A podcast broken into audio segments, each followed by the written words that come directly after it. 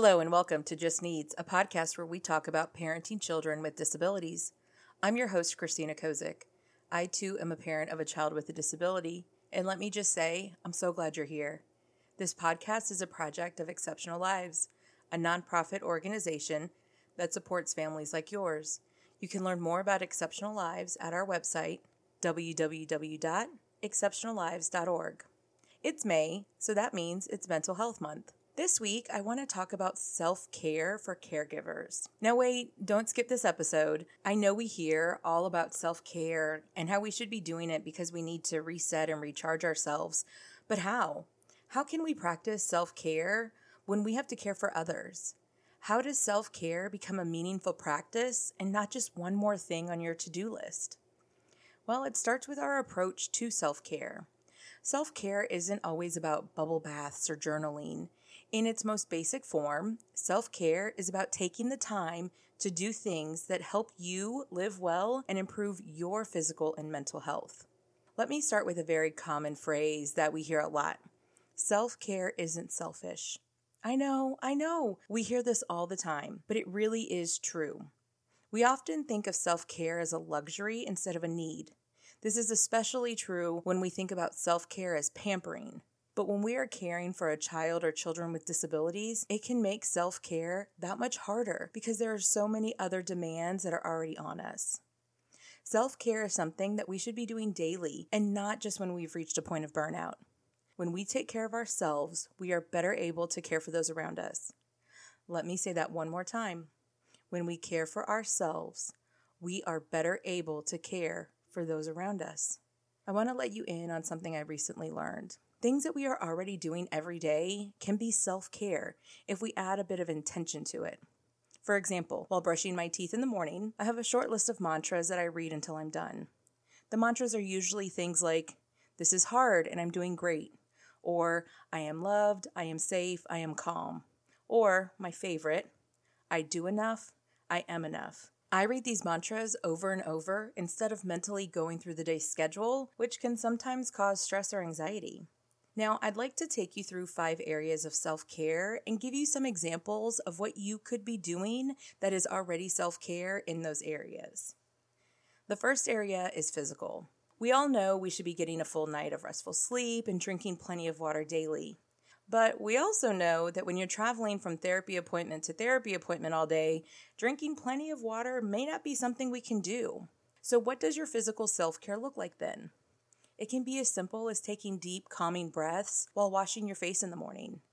It can be sitting down for five minutes and drinking your cup of coffee while it's still hot. Maybe even putting your phone down while you're drinking it and listening to what you hear around you. It could be walking around the parking lot while your child is in a therapy session. Physical self care doesn't need to be going to the gym for an hour or getting a facial at a spa. Putting the intention and focus on yourself while you're doing daily tasks can be self care. The second area of self care is mental. Mental self care can be anything that allows you to declutter your mind, reduce mental stress, or stimulate your mind. Now, this one seems really hard when you think about all the things you may have going on. You may even be thinking, my brain is stimulated enough. But again, what are you already doing that can be self care? For me, I use a color by number app on my phone. Since the colors are already there, I don't have to think about it. I just tap, tap, tap and make a picture. I use it throughout the day when I need a brain break from work, or, you know, maybe after a long discussion with my eight year old about Minecraft. Maybe you enjoy doing puzzles or word searches. You could even grab that discarded coloring book that your kiddo just had to have and color in it. No matter what it might be, it's good for you to take five to 10 minutes a day, a few times throughout the day, and give your brain a break. And don't feel guilty about it. The third self care area is emotional. Emotional self care is about listening to and understanding your inner emotions. Your emotional well being is important to your overall health. I'll be honest though, this is the one area I struggle with a lot. Some days I don't want to feel the hurt that I feel when a program coordinator has to call me to tell me that they can't accommodate my son at sleepaway camp. Some days I don't want to feel the anger I feel when trying to get an appointment scheduled, but I have to call yet another department for a pre approval. Emotions are hard, and some days I just can't. But here's two ways that I practice emotional self care.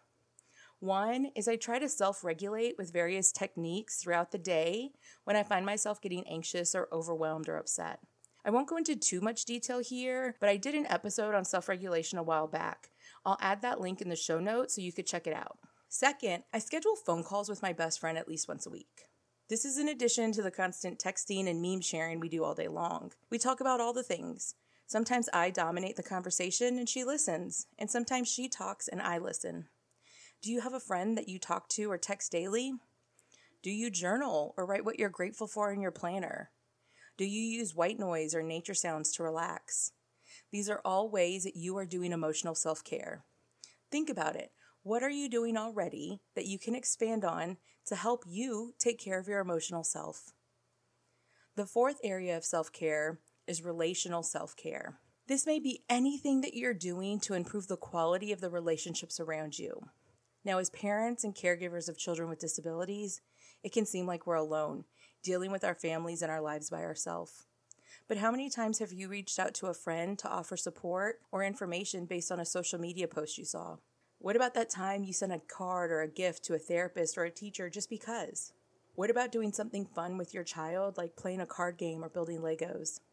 Sometimes when I feel tapped out by managing my kids' needs, I forget to just hang out and enjoy them. But when I do, I always feel better. One thing my husband and I do is actively listen to each other when the other talks about work. Most of the time, I don't understand the technical or mechanical stuff that he's talking about. And he'll tell you he still doesn't fully understand what I do for work. What I do know is that we feel better after the conversation and enjoy being a sounding board for each other. These are just some ways that you are improving your relationships, and those interactions have an effect on you and your well being and the well being of others. The last area of self care is spiritual. This area focuses on anything that you may be doing that gets you in tune with your beliefs or your values. How often does getting the family ready for church or temple feel like a chaotic mad dash to get out of the house and into a seat? Try taking time in the car on the drive there to breathe and focus on where and why you're going to the service. I struggle with meditation, so I don't force myself to do it.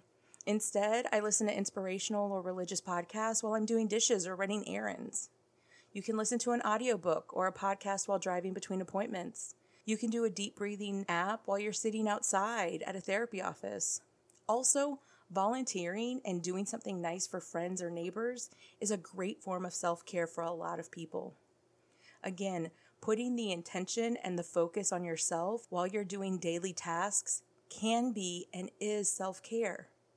Friends, at the end of the day, my hope is that you find ways to incorporate self care into your daily routine as a way to take care of yourself and not as a chore. Self care is ever changing for all of us. Sometimes it'll be easy to do, other times we really need to focus and work on it. Either way, I want you to be the most present, positive, caring, and attentive person that you can be. I want you to be that person for those around you, but more importantly, I want you to be that person for you. As always, I hope you found the information in this podcast helpful. If you have any self care suggestions or thoughts on this podcast, please let me know by sending me an email at info at exceptionallives.org or on Facebook or Instagram. If you know someone who could benefit from this podcast, please share it with them.